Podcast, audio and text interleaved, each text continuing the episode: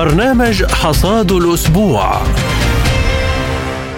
أهلا بكم مستمعينا الكرام في حلقة جديدة من برنامج حصاد الأسبوع. نصحبكم فيها اليوم أنا محمد جمعة. وأنا عماد الطفيلي والبداية بأبرز العناوين. فرنسا تشير إلى فشل الهجوم الأوكراني المضاد وحتمية المفاوضات. إعلام غربي يشير إلى تورط كييف في تفجير السيل الشمالي في بحر البلطيق. الجيش السوري يحبط هجوما عنيفا لمسلحي أنصار التوحيد في ريف إدلب. العراق العراق يتعهد بنزع سلاح الجماعات في كردستان التي تعتبرها إيران إرهابية. ونبدأ التفاصيل بملف الأزمة الأوكرانية حيث تستمر العملية العسكرية الروسية في أوكرانيا محبطه كل محاولات قوات كييف المستميتة لاختراق دفاعاته على مختلف الجبهات ومكبده لها خسائر فادحة بالعتاد والأرواح. في سياق متصل يعتقد وزير الشؤون الشباب والتعليم الوطني والبحث العلمي السابق في فرنسا لوك فيري أن أوكرانيا يجب أن تتخلى عن محاولات إعادة شبه جزيرة القرم بالوسائل العسكرية ويقترح إجراء استفتاء آخر هناك تحت إشراف الاتحاد الأوروبي. طبعا سبق نشار الرئيس الفرنسي السابق نيكولاي ساركوزي إلى أن الحل العسكري غير ممكن وضرورة إجراء المفاوضات في نهاية المطاف ولا سيما بعد فشل الهجوم الأوكراني المضاد. على الرغم من عشرات المليارات من الدولارات التي استثمرتها الولايات المتحدة في تسليح أوكرانيا وذكر بإمكانيات روسيا النووية. ميدانيا أعلنت وزارة الدفاع الروسية إسقاط مسيرة أوكرانية استهدفت العاصمة موسكو صباح اليوم وأضافت الوزارة أن المسيرة أسقطت قرب مدينة فاسكريسينسك جنوب شرقي موسكو وأحبطت الدفاعات الروسية في مقاطعتي موسكو وريزان وغيرهما. اعتداءات بمسيرات أطلقها نظام كييف استمرارا لأعماله الإرهابية التي كثفها منذ فشل هجومه المضاد. وللحديث أكثر عن الحرب في أوكرانيا نستضيف من باريس الخبير بالشؤون الدولية الدكتور عماد الدين الحمروني. أهلا بك دكتور عماد عبر موجات راديو سبوتنيك بموسكو. أهلا وسهلا بك وبضيوفك الكرام وبكل المستمعين. وأبدأ معك بما قاله وزير شؤون الشباب والتعليم الوطني السابق في فرنسا لوك فيري بأن الصراع في أوكرانيا قد يطول لضمان إعادة انتخاب بايدن، كيف سيتغير الوضع في أوكرانيا دكتور إذا أعيد انتخاب بايدن أو لم يتم انتخابه لفترة رئاسية جديدة؟ الحقيقة هذه من خزعبلات الغرب والمفكرين الليبراليين الذين يعملون في دوائر استخباراتية في الحقيقة ويجب أن نتكلم بكل صراحة. يعني الغرب يفتقد يعني آه، لكل موضوعية في التحليل.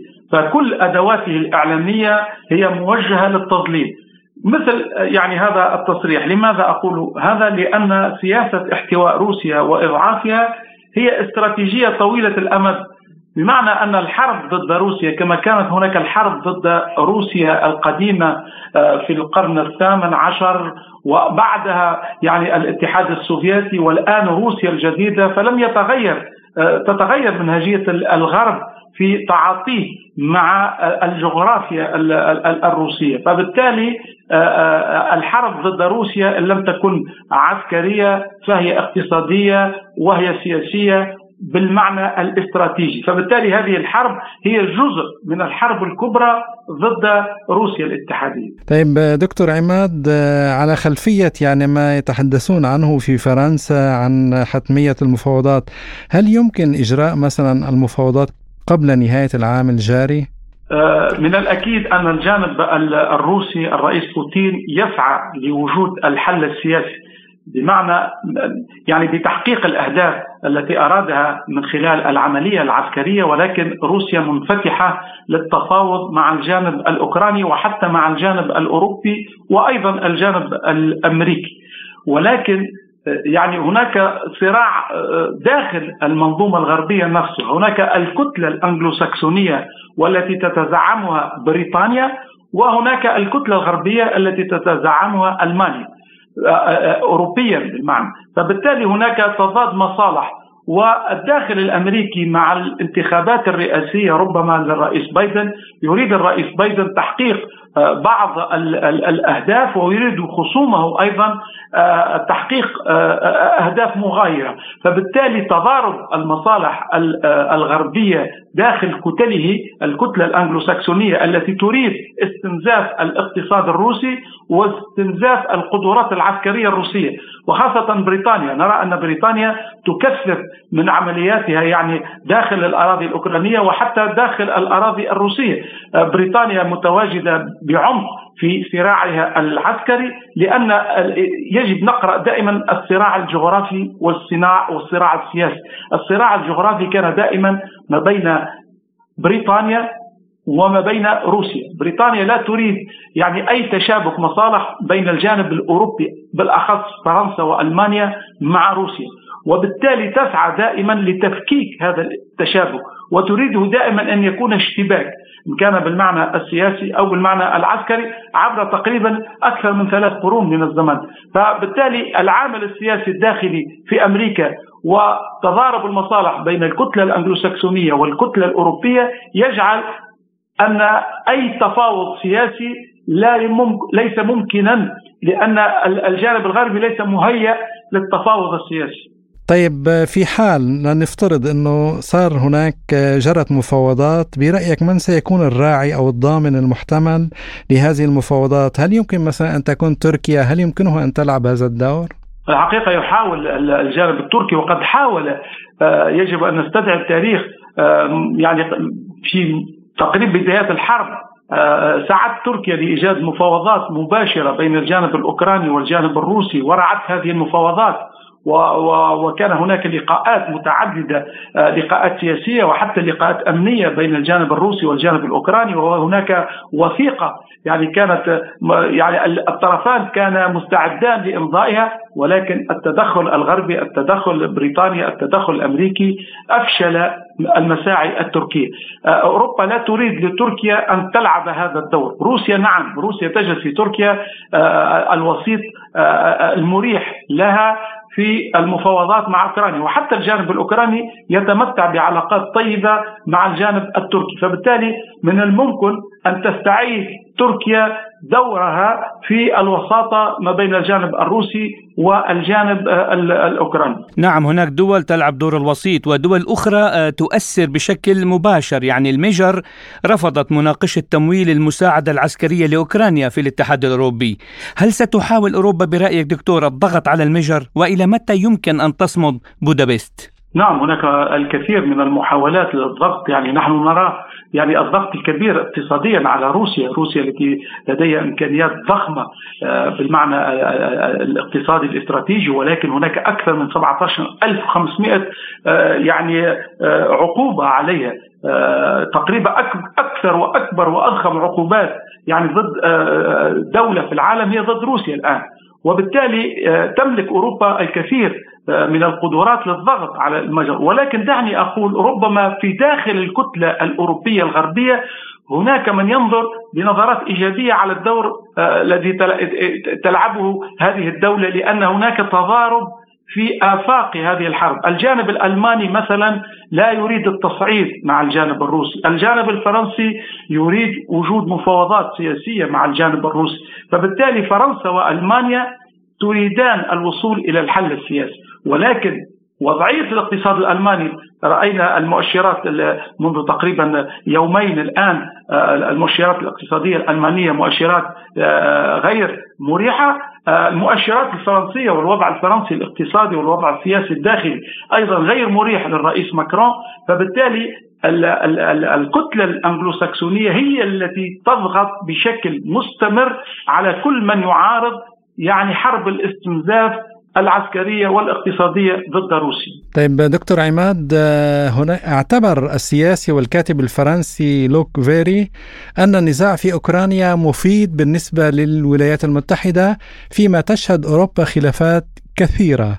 يعني تعليقك على هذا التصريح. نعم هو هو يعني مفيد بكثير من المعاني. إذا كان يعني نريد أن نراه بمعنى التصنيع الحربي وبيع السلاح والقروض آه، الأمريكية في الاتجاه الأوكراني ولكن لاحظنا منذ تقريبا ثلاث أسابيع يعني آه، الولايات المتحدة الأمريكية غيرت الرئيس بايدن إدارة الرئيس بايدن غيرت يعني نوعا ما في موضوع إرسال الأسلحة إلى أوكرانيا في موضوع تمويلات مهمة نحو أوكرانيا. هناك تجميد لبعض الأموال. هناك تغيير في اللهجة الأمريكية على هذا المستوى. فبالتالي حتى في الداخل الأمريكي الآن آه، الرئيس بايدن ليس في صالحه أن تستمر هذه الحرب بهذه الطريقة، لذلك نرى بأن كانت هناك محاولات منذ تقريبا شهرين لوجود يعني الهجوم المضاد كان منتظرا أن يكون هذا الهجوم المضاد له نتائج إيجابية حتى تستغل سياسيا من الناحية الأمريكية ومن الناحية الغربية. ولكن الهجوم المضاد لم ينجح. رأينا آه، يوم أمس يعني الغارات الكبيرة التي قامت بها القوات العسكرية الروسية على العاصمة كييف. يعني آه، هناك أكثر من 28 صاروخ روسي يرجح أن تكون صواريخ إكس 101 وإكس 555 جو أرض وأيضا أكثر من 15 مسيرة بعيدة المدى. يعني استهدفت مراكز استخبارات واستهدفت العديد من المراكز الدقيقة داخل يعني الأراضي الأوكرانية وداخل العاصمة آه، كييف. فبالتالي هناك تطور حربي كبير جدا. هناك هجوم أيضا على العاصمة موسكو. آه، هناك هجوم على زوارق حربية أوكرانية. فبالتالي هناك عمليات عسكرية من الطرفين. فعدم نجاح الهجوم المضاد الأوكراني أدى إلى التراجع السياسي في الخطاب السياسي الأمريكي، فبالتالي هناك تحول امريكي، أمريكا الآن ليست الرابح في هذه الحرب. آه، آه، يعني من من المضحك لا أستطيع أن أقول من المضحك ولكن الآن الرابح الوحيد من الحرب ربما هي روسيا. نحن رأينا آه، يعني الأرقام على مستوى الاقتصاد وزارة المالية الروسية تتوقع آه، تجاوز آه، نسبة النمو 2.5 في هذا العام. وأصبحت روسيا من الاقتصاديات الكبرى العشر الاقتصادات الكبرى بل الخمس الاقتصاد الكبرى في العالم. رغم الحرب ورغم العقوبات فماذا يدل هذه ماذا تدل هذه المؤشرات؟ تدل أن الحرب العسكرية أصبحت مكلفة جدا على الاقتصاد الأمريكي والاقتصاد الأوروبي وبالتالي سيدفع الفاعل السياسي امريكيا واوروبيا الثمن ولذلك نرى صعود آه، الجناح الترامبي مرة أخرى يعني الحزب الجمهوري في أمريكا بدأ يصعد. آه، رأينا الحركات اليمينية المتطرفة آه، في ألمانيا في فرنسا في إسبانيا في إيطاليا. هناك التغيرات تتسارع هناك انقلابات في المفاهيم السياسية جراء. يعني التوريط والتورط في الحرب ضد روسيا فبالتالي الخاسر الأكبر هي أوروبا والرابح الآن الأكبر بالمعنى الاستراتيجي هي روسيا. نعم ونرى أيضا ونسمع تخوف كبير من قبل أوكرانيا آه، بمطالباتها الحثيثة لضرورة تقديم الضمانات الأمنية لكييف. دكتور هل بدأت الأمور الآن تؤول إلى التسويف وأصبحت أوكرانيا خائفة من أن تخذل اوروبيا وامريكيا؟ هي أوكرانيا الآن عبر التصريحات ليست خائفة هي متحققة من الخذلان يعني آه، الأوكرانيون يعني صدقوا يعني آه، الأمريكي وصدقوا الأوروبي وكانوا يظنون بأن الدعم سيكون دعما كبير على المستوى العسكري التسليحي على المستوى المالي.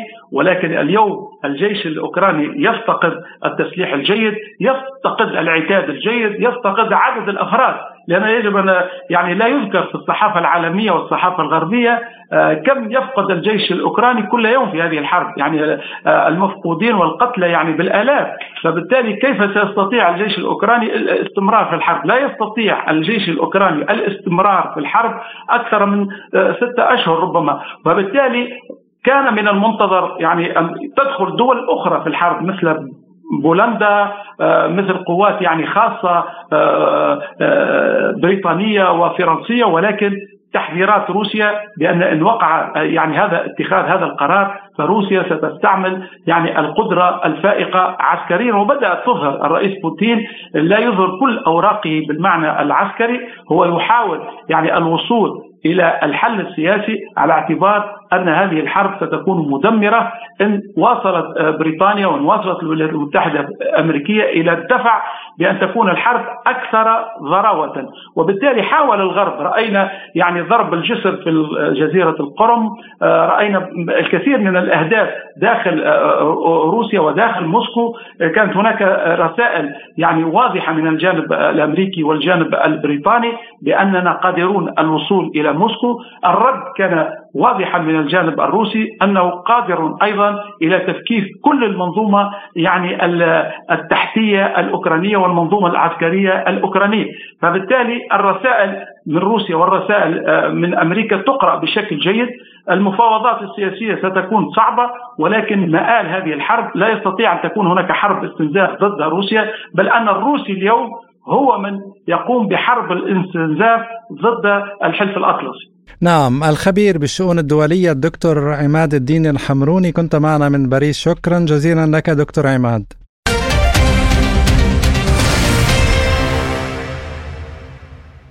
لقد أصبحت كييف المشتبه به الرئيسي في تقويض مشروع نورد ستريم في بحر البلطيق حسب ما ذكرت صحيفة فيغارو الفرنسية ويزعم صحفيون فرنسيون أن التحقيق المشترك الذي أجرته وسائل الإعلام الغربية الأخرى يؤكد هذه الرواية.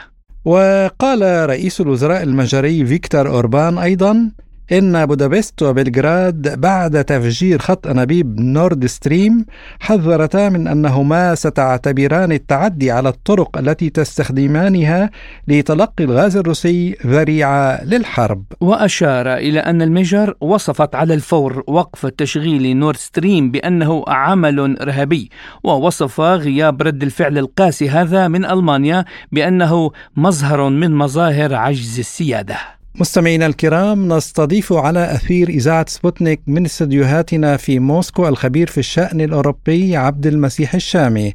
أهلا وسهلا بك أستاذ عبد المسيح ونسألك هناك وسائل إعلام غربية مرموقة تشير إلى أن كييف هي المشتبه بها في أو المشتبه به الرئيسي في تفجير مشروع نورد ستريم في بحر البلطيق. يعني السؤال الرئيسي يعني ما الهدف من تفجير هذا المشروع الاقتصادي المهم لروسيا وألمانيا ولأوروبا؟ تحية لك بداية وشكرا جزيلا على الاستضافة. آه، يعني أعتقد أن الأسباب واضحة ومعروفة ويعني من من يعرف تفاصيل ربما ما يجري اليوم من من من صراعات داخل هذه القارة أعتقد سوف يرى الأمور آه، كما هي بشكل مجرد. الأوكرانيين بشكل عام هم آه، يريدون بشكل ربما مباشر ضرب العلاقات. اولا إعدام أي إمكانية. لأي تواصل ولأي تكامل ولأي فرصة للعمل المشترك وللتحالف وبناء مشاريع وربما مصالح مشتركة بين أوروبا وبين آه، روسيا. طبعا عندما نتكلم عن أوكرانيا ونحن نتكلم عن القيادة الأوكرانية ونتكلم بشكل مباشر عن من يدير وعن من يتحكم بالقرار الأوكراني بمعنى مباشر الولايات المتحدة الأمريكية.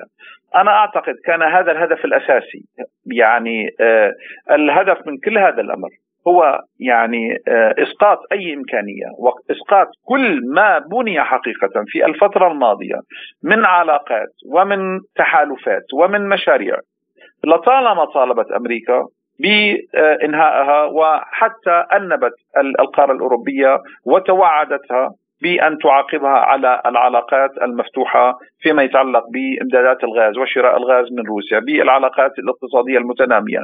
أوكرانيا للأسف الشديد هي منصه منصة للتآمر الأمريكي استعملتها وحولتها بعد منذ يعني سقوط الاتحاد السوفيتي حتى الآن حولتها إلى قلعه تآمر، إلى حصن تآمر، إلى مخابر تآمر كما يعرف الجميع على كل الصعد، ليس فقط على الصعود العسكرية وال... بل على الصعيد السياسي وعلى الصعيد الأمني وكل هذه والاجتماعي للأسف الشديد. طيب أستاذ عبد المسيح يعني بعد تكشف هذه الحقائق كيف سيكون رد فعل المجتمع العالمي يعني على هذه الحقائق الآن؟ يعني أعتقد أن الحرب الأوكرانية كشفت كثير من من أسرار العالم وأسرار السياسة العالمية آه، في حقبة القطب الواحد والتآمر الغربي والتآمر الأمريكي الصهيوني على العالم، يعني عندما تسمع بأن هنالك مخابر آه، بنيت بتمويل وبدعم وبإشراف مباشر من ابن بايدن شخصيا. يعني لا نتكلم حتى عن مؤسسات يمكن أن تتبرأ منها الإدارة. مخابر يعني بيولوجية. تماما مخابر بيولوجية لإنتاج الجراثيم والفيروسات والأمراض والأمراض والأوبئة العالمية لتغزو العالم بها. يعني هي يعني أكيد لن تبني كل هذا ولم تفعل كل هذا الأمر آه، يعني إلا لكي تنشره في العالم. وكما حدث في وهنالك طبعا هنالك كثير من التكهنات ومن النظريات التي بات يظهر لها حقيقة. أدلة على أن الولايات المتحدة الأمريكية هي التي كانت وراء آه، فيروس كورونا على سبيل المثال. وإضافة لكل هذه الأمور يعني اليوم عندما يسمع اليوم الإنسان الأوروبي أن أوكرانيا ومن يقف خلف أوكرانيا ومن يتحكم بالقرار الأوكراني. هو الذي ضرب آه، يعني نورد ستريم 2 هذا الأنبوب الذي يمد حقيقة يعني أوروبا بكل كشريان حياة بكل وسائل الحياة. يعني بعد انقطاع الإمدادات الغاز والطاقة من روسيا.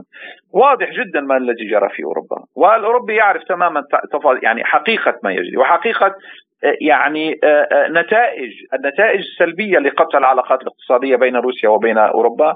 وعندما يرى طبعا ويسمع ويتأكد بأن هذه هنالك من يتآمر عليه ويدعي صداقته ويدعي التحالف معه من من الجهة الأخرى. لا شك أن هذا الأمر سوف يؤدي إلى تغير في المزاج العالمي في المزاج الأوروبي ربما أكثر يعني من أي مكان آخر. وشعور بالغبن شعور بالكراهية تجاه وهذا يعني أصبح حقيقة في الواقع. آه، يعني الشارع الأوروبي يعني أعتقد في الأشهر ويعني بعد الحرب الأوكرانية وخصوصا في الأشهر الأخيرة آه، يعني أصبح فعلا هنالك كره هنالك آه، حقد على الدور الأمريكي ونتيجة وعي ومعرفة يعني كان على مدار كل الفترة الماضية السنين الماضية يتم حقيقة تزوير الحقائق يعني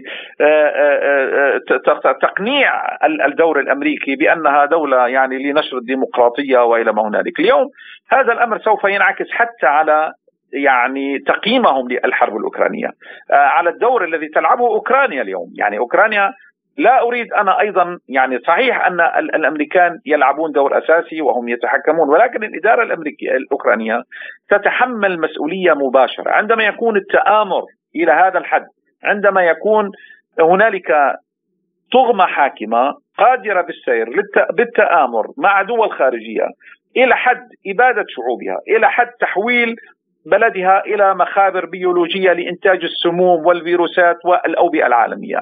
عندما تكون تملك هذا الكم من الشر الذي يمكن أن يقطع وأن يفجر انبوب نفط يمد قارة بكاملها بكل أسباب الحياة، أعتقد أن هذا الأمر سوف يكون له تأثير حقيقة كارثي وسيء جدا على العالم كله وليس فقط على أوروبا. لذلك أعتقد أن ردود الأفعال سوف تكون سيئة جدا حقيقة. طيب هل يؤدي مثلا تورط أوكرانيا في عملية التخريب إلى رفض الغرب مساعدتها خصوصا يعني الدول المتضررة كما حضرتك أشارت يعني ألمانيا فرنسا كل الدول التي كانت تحصل على الغاز والنفط الروسي الرخيص. يعني هذه نقطة مهمة ونقطة إشكالية حقيقة، يعني عندما نتكلم أن هل هذا الأمر فعلا أنه سوف يؤدي إلى تغيير في القرار السياسي؟ آه للأسف يعني هذا يمكن أن يحدث لو كان هنالك استقلالية في القرار السياسي الأوروبي. أصبح معروف للقاسي والداني أن القرار الأوروبي مصادر من قبل أمريكا، يعني اليوم كل القرارات التي اتخذت حتى الآن بعد قرابة سنة ونصف من الحرب الأوكرانية آه هل تصب في مصلحة يعني أوروبا؟ هل آه يعني على الأقل راعت مصالح شعوبها ورغبات شعوبها. ولأول مرة ربما في تاريخ هذه القارة آه، اليوم تتحول القارة الأوروبية يعني بفضل الإملاءات الأمريكية إلى قارة يعني تسيطر عليها الدكتاتورية. الجميع يعرف أن القرار قرار إمداد السلاح وإرسال السلاح والاشتراك في المعركة في أوكرانيا عكس إرادة الشعوب. يعني هذا الأمر لا تريده الشعوب الأوروبية، وكل يوم هنالك مظاهرات وهنالك مطالبات وحتى في أروقة السياسة. أغلب المؤسسات الاقتصادية وحتى كثير من المؤسسات الاقتصادية والشخصيات السياسية تطالب يعني القيادات السياسية بالتوقف عن امداد هذا ولكن مع ذلك تقمع وتت يعني تتنكر وتتعالى عن صيحات شعوبها وعن رغبة شعوبها وهذا مظهر من مظاهر حقيقة دكتاتورية وهذا التناقض يعني على عكس القيم التي يروجونها آه، للأسف الشديد بسبب الضغوطات والاستعمار الأمريكي الذي حتى الآن للأسف لم يخرج من هذه القارة. هذه دول دول مستعمرة في قرارها السياسي مستعمرة في قرارها الاقتصادي وليست صاحبة قرار حتى لو تعلق الأمر بقرار مصيري وجودي يمكن أن يؤدي إلى فناء القارة وإلى ربما خروجها. يعني آه، من من من سباق الحضارة ومن سباق آه، يعني التفوق الذي لطالما يعني كانت حريصة على عليه وعملت عليه وإلى ما هنالك، لذلك للأسف في ظل الهيمنة الأمريكية لن يكون هنالك تغيير في القرار السياسي إلا في حالة واحدة. عندما آه، تصل الأمور إلى حد فعلا تنقلب هذه الشعوب على حكامها وعلى أنظمتها وربما تسقط هذه الهيمنة. وأنا أرى أن هذا الأمر قادم حقيقه. يعني آه، عاجلا أم اجلا آه، سوف يأتي لأن اللعبة أصبحت مفضوحة والخطر دخل إلى جيوب الناس إلى مصير الناس إلى أمن الناس إلى حياة الناس اليومية. وفي هكذا حالات هذه هي البيئة التي تم يعني بها ظروف الثورات والانقلابات كما يجري في فرنسا. يعني ما يجري في الدول اليوم هنالك كما نرى مظاهرات في كل دول أوروبا ويعني انقلابات آه، يعني بيضاء كما يقال حتى الآن. يعني هي بوادر انقلاب سياسي على المنظومة السياسية على ال ال ال آه، الإدارة الفاشلة لهذه الدول وهذا يمكن أن يتطور إذا استمرت أوروبا لا أعتقد أن الأمور سوف تقف عند هذا الحد حقيقة. طيب أستاذ عبد المسيح يعني بعيدا عن هيمنة القرار يعني والإملاءات والى آخره، إذا آه، نتائج التحقيق تبلورت هل ستصبح نقطة تحول في الصراع في أوكرانيا؟ أنا شخصيا من خلال ما المسه يعني أنت بدك دائما تشوف ما يدور في في مطابخ السياسة. وأنا ربما من يعني المطلين على هذه المطابخ بشكل أو بآخر. للأسف الشديد يعني الجميع يعرف أن هذا أمر يجب أن يحدث. يعني يجب أن يكون هنالك موقف. ولكن لا أعتقد أنه حتى اليوم يعني مهما جرى يمكن أن يغير ربما أو يخفف بعض الشيء. ولكن لن يؤدي إلى تغيير كامل وجذري في لأن الهيمنة يعني الهيمنة على القرار الأوروبي آه، ليس مجرد أن هنالك سلطة أو هنالك من يعني الأمريكان متغلغلين في المؤسسات السياسية الأوروبية، يعني أنت إذا إذا آه، راجعنا كل مواقف الاتحاد الأوروبي، قيادات الاتحاد الأوروبي، نجد وكأنهم ناطقين رسميين باسم البيت الأبيض. يعني لم نسمع يعني بكل القرارات لا نسمع إلا عقوبات حروب دعم سلاح إلى ما هنالك. لم نسمع كلام يتعلق بمثلا حال الشارع بأزمات أوروبا. آه لا يعني غير متداول ولا يوجد حتى تصريحات رسمية من الاتحاد الأوروبي من قبل الاتحاد الأوروبي تتعلق بهذا البعد خالص. هذا البعد غائب في ثقافة التعاطي وفي ثقافة يعني الخطابات الإعلامية وفي كل هذه الأجواء. لذلك هذا من هنا هذا الأمر نفسه طبعا يعني إذا كان الاتحاد الأوروبي بهذا الوضع طبعا يمكنك أن تتخيل كيف هو حال الحكومات بحد ذاتها. لذلك لذلك يعني ربما بعض الدول الخارجة عن هذا ك ك ك آه، آه، آه، هنغاريا على سبيل المثال تجد أنها تغرد خارج السرب. ولكن يعني هذه الدولة ربما الوحيدة التي رفضت الهيمنة الأمريكية. وتجد أن الموقف الأوروبي تجاه آه، هنغاريا موقف حاد يعني هذا يعكس رغبة أمريكا ورفض يعني المجتمع أو القيادات السياسية بنتيجة الإملاءات الأمريكية لأي موقف رافض وبالتالي أعتقد أن إمكانية أي تحول في المزاج ليست بيد الأوروبيين للأسف الشديد. شكرا جزيلا لك الخبير في الشأن الأوروبي الأستاذ عبد المسيح الشامي كنت معنا ضيفا عزيزا في برنامج حصاد الأسبوع شكرا لك. كل التحية والتقدير وشكرا جزيلا على الاستضافة. شكرا جزيلا لك. تحياتي صديقي العزيز تحياتي.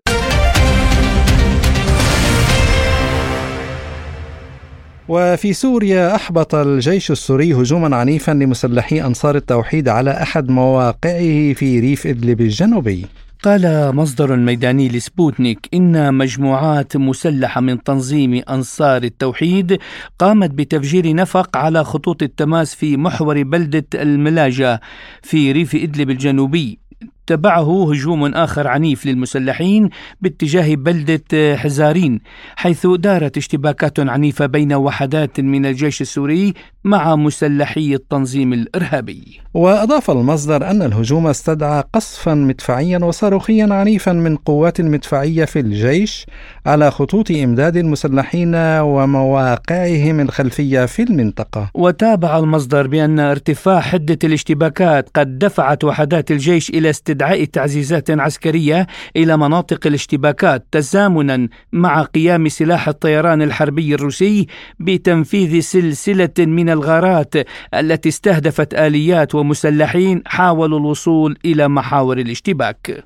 وأكد المصدر أنه تم إحباط محاولة الهجوم بشكل كامل والقضاء على عدد كبير من المهاجمين دون أي تغير بخارطة السيطرة على الأرض حول هذا الموضوع وفيما إذا كانت سوريا مقبلة مجددا على حرب أهلية تحدث لسبوتنيك الخبير العسكري الاستراتيجي العميد تركي الحسن لا نحن بالأساس أطلق أحد المصطلحات التي أطلقت آه، حول الحرب على سوريا أنها حرب أهلية، هي لم تكن أهلية بالأساس. وأستطيع أن أثبت لك ذلك. إذا كان الإرهاب هو يمثل أهل ففي كل دول العالم هذا الإرهاب موجود. هل كان الحرب في الشيشان حرب هل كانت الحرب في الشيشان حرب أهلية؟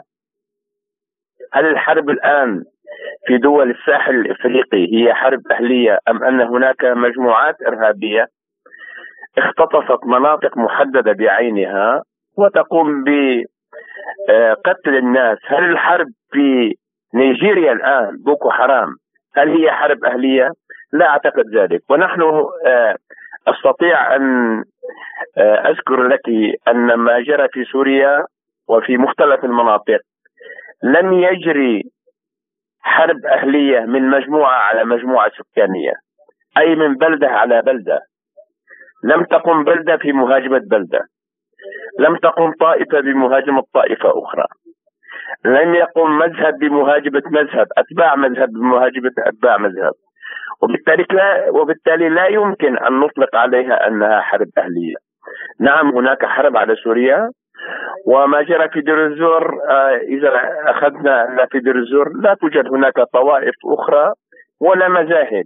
وبالتالي لم تكن هناك حرب أهلية. ما يجري في دير الزور هو عبارة عن استمرار آه لتواجد الأمريكي الذي يفرض نفسه على المنطقة.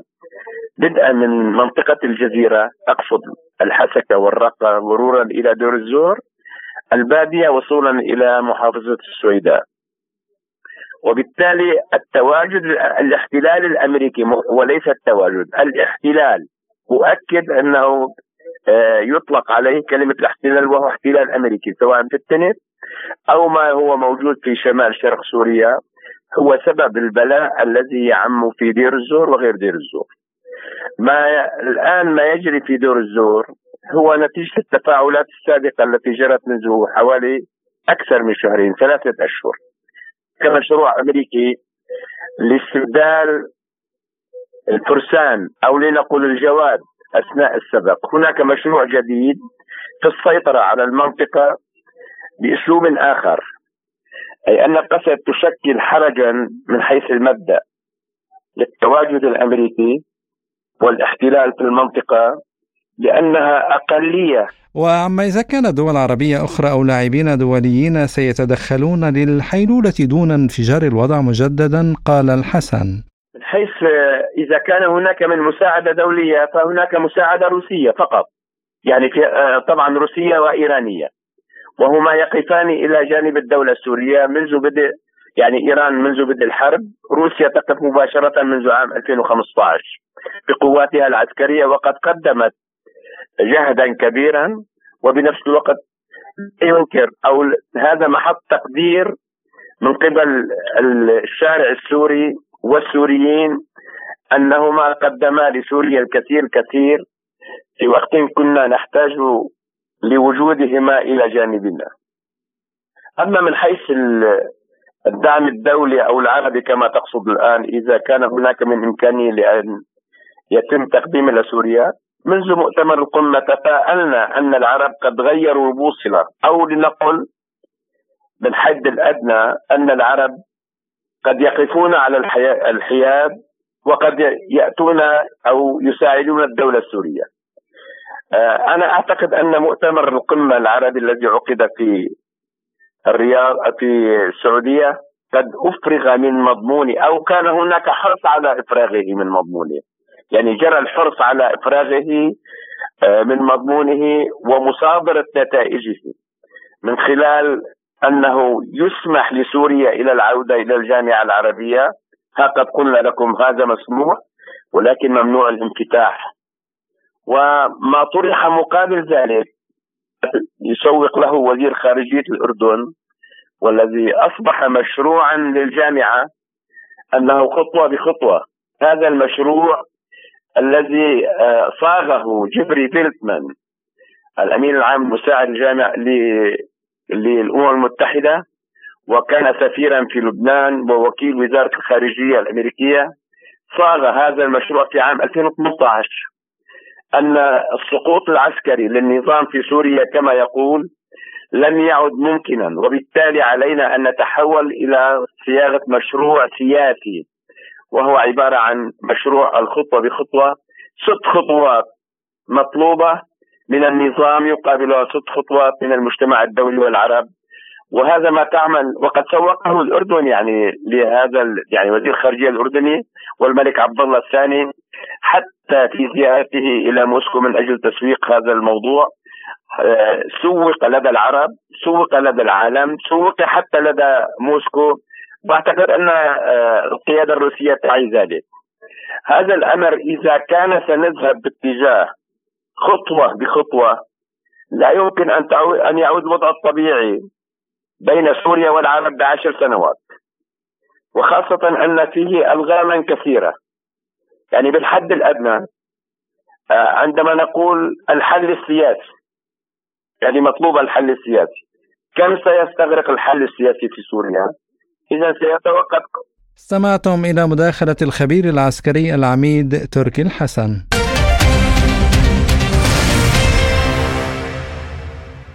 وإلى العراق حيث أكد المستشار الإعلامي لرئيس الوزراء العراقي هشام الركابي حرص الحكومة العراقية على ديمومة العلاقة مع دول الجوار وكذلك مع دول أو كل الدول التي لديها علاقات متينة مع العراق. وقال إن الحكومة العراقية نفذت جميع الالتزامات المتعلقة بالاتفاق الأمني الثنائي مع إيران بشأن الجماعات المسلحة شمال البلاد والذي جرى توقيعه قبل أشهر.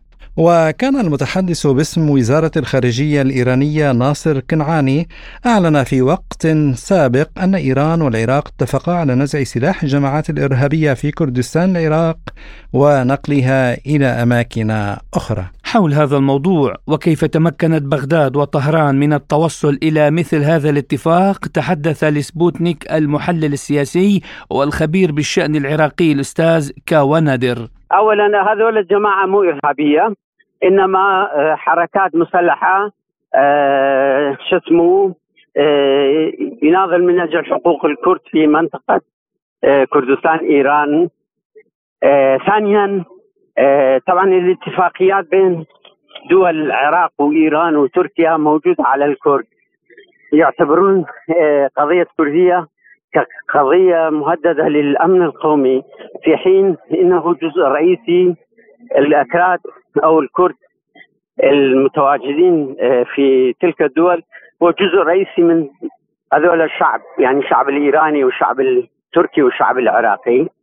فمن خلال التاريخ والنضال طبعا هذول الحكومات دوما اتفقوا على أن يحاربوا سويا آه، الحركة الكردية. للأسف الشديد آه، واليوم آه، تكاتف العراق ويا الدولة الإيرانية من أجل نزع السلاح من الكرد. هذول الكرد من الناحيه القانون الدولي طبعا يعتبروه ك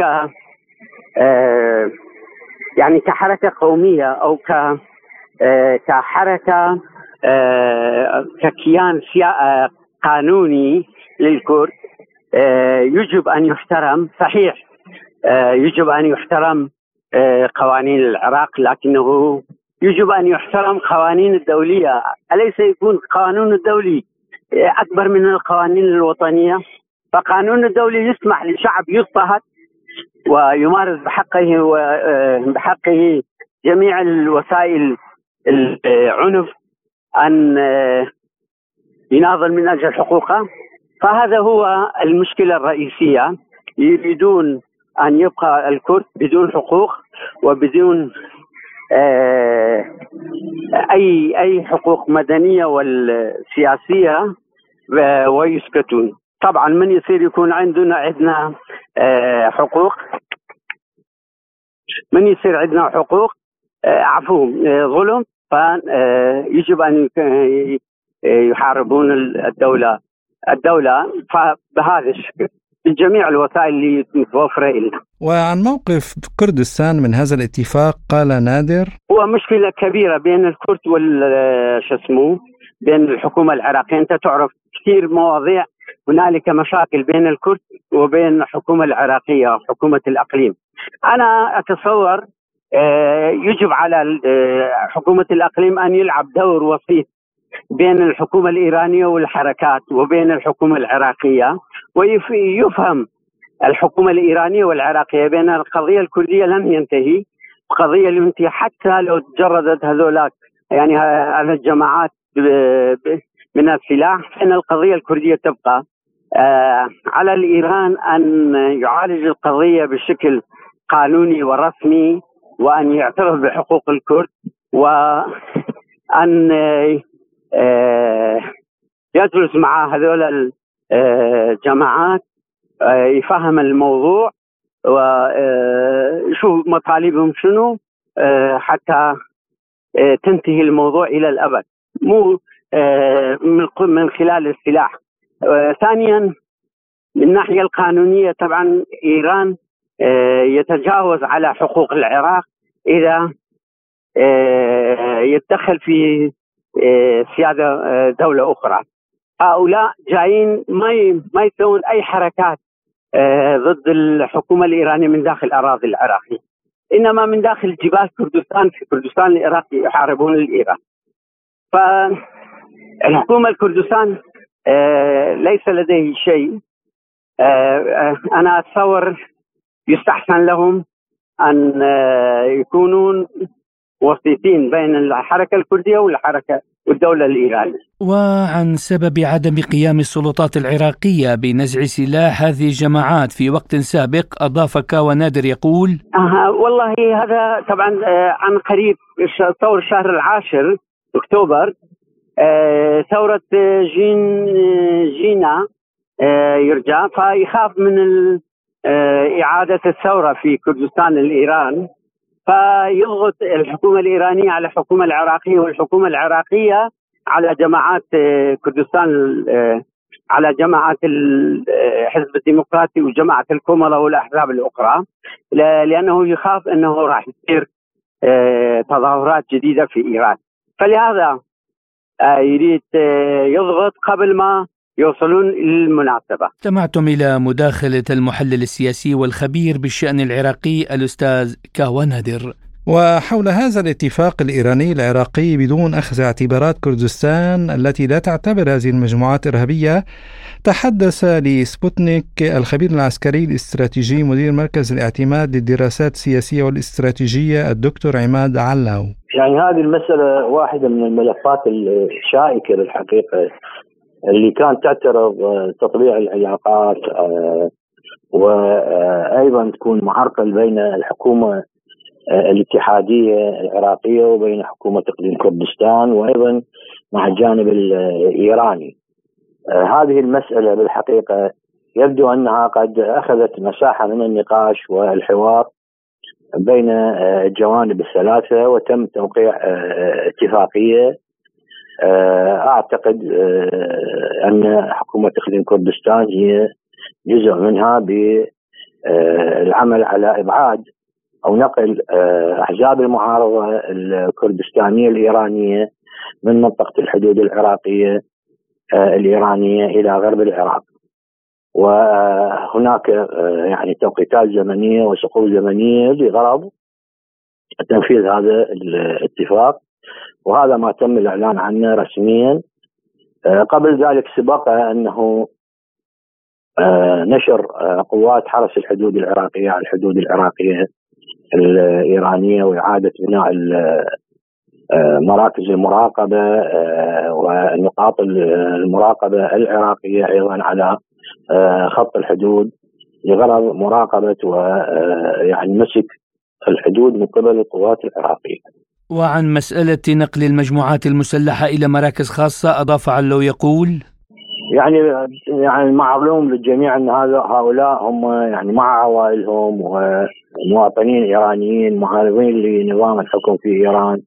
وأيضا هناك أمور إنسانية يجب أن تراعى في هذا الجانب وسيتم نقلهم إلى أعتقد إلى يعني مناطق بعيدة عن آه، الخط الحدودي أو خط الحدود بين العراق وإيران آه، لغرض آه، يعني حسم المسألة بحيث أن لا تكون مبررات للجانب الإيراني باعاده قصف المناطق الحدودية بالصواريخ والطائرات المسيرة والمدفعية تحت مبرر وجود هؤلاء وقيامهم بعمليات عسكرية أو عمليات مسلحة داخل الأراضي الإيرانية من انطلاقا من مناطق الحدود العراقية. وهذا النقل لحد الآن لم يعلن أين سيتم نقل آه، هؤلاء مع عوالهم إلى آه، هذه المناطق المخصصة أو الخاصة التي أطلقت عليها الحكومة العراقية هذه التسمية. استمعتم إلى الخبير العسكري الاستراتيجي مدير مركز الاعتماد للدراسات السياسية والاستراتيجية الدكتور عماد علو.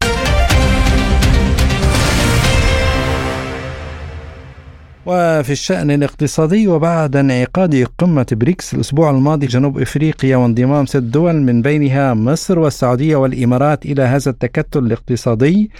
صرح وزير الاقتصاد الإماراتي عبد الله بن طوق المري أن الإمارات العربية المتحدة تخطط لاستثمار المزيد من رأس المال في بنك التنمية الجديد لمجموعة بريكس. وقال الوزير إن بلاده ستزيد ضخ رأس المال في بنك التنمية الجديد لدول بريكس بلس وهناك إمكانات كبيرة لذلك أضاف الوزير أن انضمام الإمارات إلى مجموعة بريكس لن يضر بعلاقات بلاده مع الدول الغربية فما هو التأثير الذي يمكن أن تحدثه أنشطة بنك بريكس على الاقتصاد العالمي؟ لمناقشة هذا الموضوع أكثر نستضيف معنا الكاتب والمحلل الإماراتي أحمد إبراهيم ما الذي سيحققه انضمام الإمارات للبريكس وما هو التأثير الذي يمكن أن تحدثه أنشطة بنك بريكس على الاقتصاد العالمي؟ آه نحن نتكلم عن آه يعني سجل لدول خمسة من الدول اللي نعتبرها من الدول الأسرع نموا في الاقتصاد العالمي وفي ما يزيد عن 40% من سكان العالم لهم تواجد اقتصادي وفعاليات في هذه الدول فبالتالي الماضي يعني مؤشر إيجابي للمستقبل الجاي ولهذا رؤية الدول التي وافقت الانضمام منها الامارات هي عبارة عن تحصيل حاصل لمستقبل قادم قد يكون يعني لابد منه لأن لا يمكن الاعتماد الكلي على اتجاهات مسيسة بحيث انها تضر جهات وتستفيد منها جهة واحدة. فهذا رؤية يعني مدروسة وبناء على الرؤية اللي فيها شمولية على دول الست أو الخمس السابقة انضمت إليها دول أخرى منها دوله الإمارات العربية المتحدة. ومواقفها دائما كانت مدروسة على البعد الاقتصادي العقدي. يعني كل عشر سنوات إمارات لها رؤية. يوم من الأيام لم تكن هناك إمارات لكن هناك رؤية أن تكون إمارات. يعني بدل ما تكون سبع دويلات تكون دولة واحدة اسمها الإمارات العربية المتحدة وهذه رؤيه نجحت على ما عليها الإمارات اليوم. ولماذا يتخوف الغرب برأيك من أي تشكيل جديد لأنظمة اقتصادية خارج سيطرتهم؟ فرنسا بالذات يعني مستفيدة من دول التي فيها فيها خيرات وفيها جهل وتخلف. يعني المناطق التي فيها الاحتلال الفرنسي من غرب أفريقيا مصادر الدخل فيها منوعة من جبال ومعادن وذهب والماس وبترول وغيره وغيره. لكن شعب الدول هذيل كلها فقيرة. زين شعوب يعني منبوذة. فبالتالي خوف فرنسا مش على غيرها خوف على نفسها. وإلا ما ما الذي يمنعني أنا أكون أعيش في في بيئة جغرافية منوعة فيها القوة العالمية اقتصاديا ولم ولا تكون هذه الاتجاهات مسيسة بحيث أن الخير يروح لجهات معينة كانت تحتل ثم ترجع تحتكر مصادر الخيرات. من والا يعني اللي حصل مع دول الخمس التي حققت نجاحات ماذا يخيفنا حتى نكون إحنا خايفين على مستقبلنا وماضيهم مؤشر على مستقبلنا؟ الكاتب والمحلل الإماراتي الأستاذ أحمد إبراهيم شكرا جزيلا على هذه المداخلة. وفي نفس السياق يشكل قبول عضوية مصر في تكتل بريكس بلس فارقا مهما وخطوة إيجابية ناجحة في مسار التنمية الاقتصادية بمختلف القطاعات والمجالات لمصر وللمنطقة. فمصر بوابة لأفريقيا وللشرق الأوسط. بدورها أشادت غادة شلبي نائبة وزير السياحة والأثار المصري بالمبادرة المصرية للمنح الدراسية والسياحية التعليمية التي أطلقتها وزارة التعليم العالي. أكدت في مقابلة مع سبوتنيك أن وزارة السياحة تشارك بقوة في المبادرة وتقدم تسهيلات للطلاب الوافدين لتعظيم السياحة التعليمية كمبادرة جديدة تصب في اهتمام الدولة. آه السياحة التعليمية الحقيقة مبادرة جديدة بتصب في اهتمام الدولة بتعظيم السياحة الوافدة بكافة أنماطها.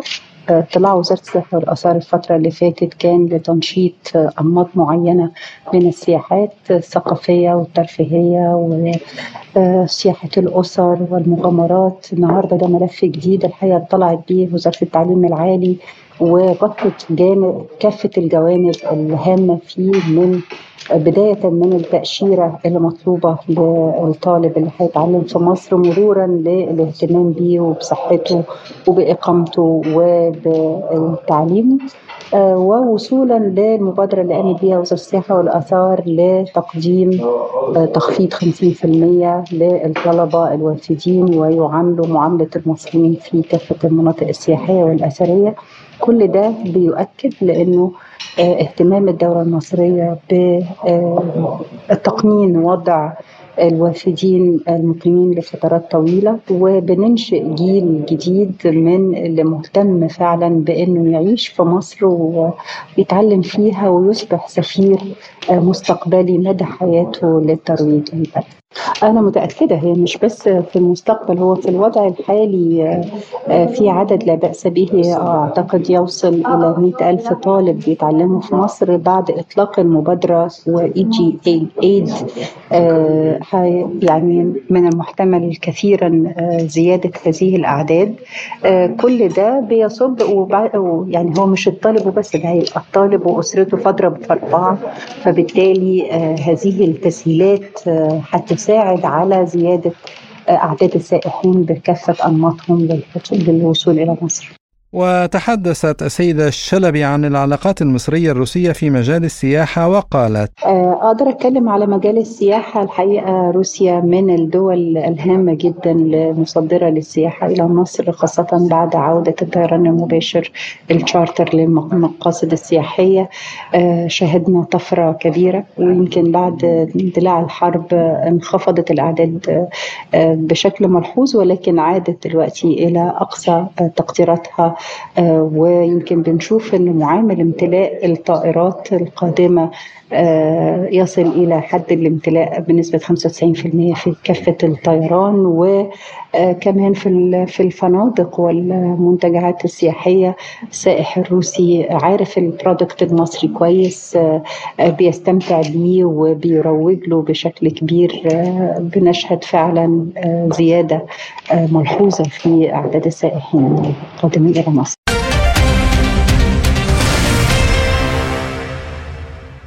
وفي لبنان أكد السفير الإيراني لدى بيروت مجتبى أماني أن وزير خارجية بلاده أمير حسين عبد اللهيان سيقوم بزيارة سريعة إلى لبنان. ونشر مجتبى تغريدة جديدة على حسابه الرسمي على موقع إكس تويتر سابقا أكد من خلالها أن عبد اللهيان سيقوم بزيارة إلى لبنان من أجل اللقاء مع عدد من المسؤولين اللبنانيين. وللتعليق على هذا الموضوع إليكم ما يقوله لبرنامجنا وزير الخارجية اللبناني الأسبق عدنان منصور عن سياق هذه الزيارة. اولا زيارة آه، وزير الخارجية الإيراني أمير عبد اللهيان.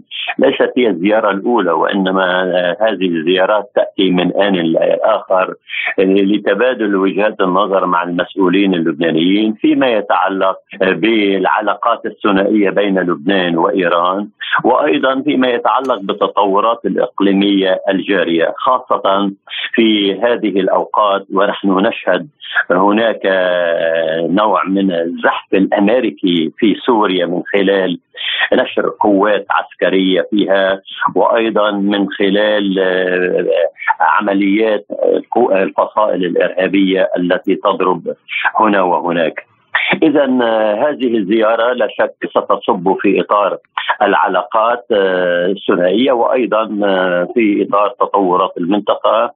ونقل وجهة النظر آه، الإيرانية حيال ما يجري وهذه الزيارة لا شك تعمق من أواصر العلاقات بين لبنان وإيران حول مسائل عديدة خاصة وأن إيران هي داعمة للأنظمة الوطنية في المنطقة المشرقية وأيضا داعمة لحركات المقاومة ضد الاحتلال وضد إسرائيل. أكان ذلك في سوريا أو كان ذلك في فلسطين. وفيما إذا كان سيبحث ملفات التوتر بين لبنان وإسرائيل والتهديدات الأمريكية للحدود السورية العراقية يقول منصور وهذه الأمور كلها يعني لا شك أنه التهديدات التي تطلق باتجاه لبنان من آن إلى آخر وأيضا التجاوزات والانتهاكات للقرار 1701 وخاصة اليوم آه، بعد يحصلنا أيام قليلة عن التجديد لقوات اليونيفيل يوم أو يومين. كل هذه الأمور آه، تطرح على الساحة آه، أثناء المناقشات وتبادل وجهات النظر فيما يتعلق اليوم بسوريا وما يجري في جنوب سوريا وما يجري في منطقة الحسكة.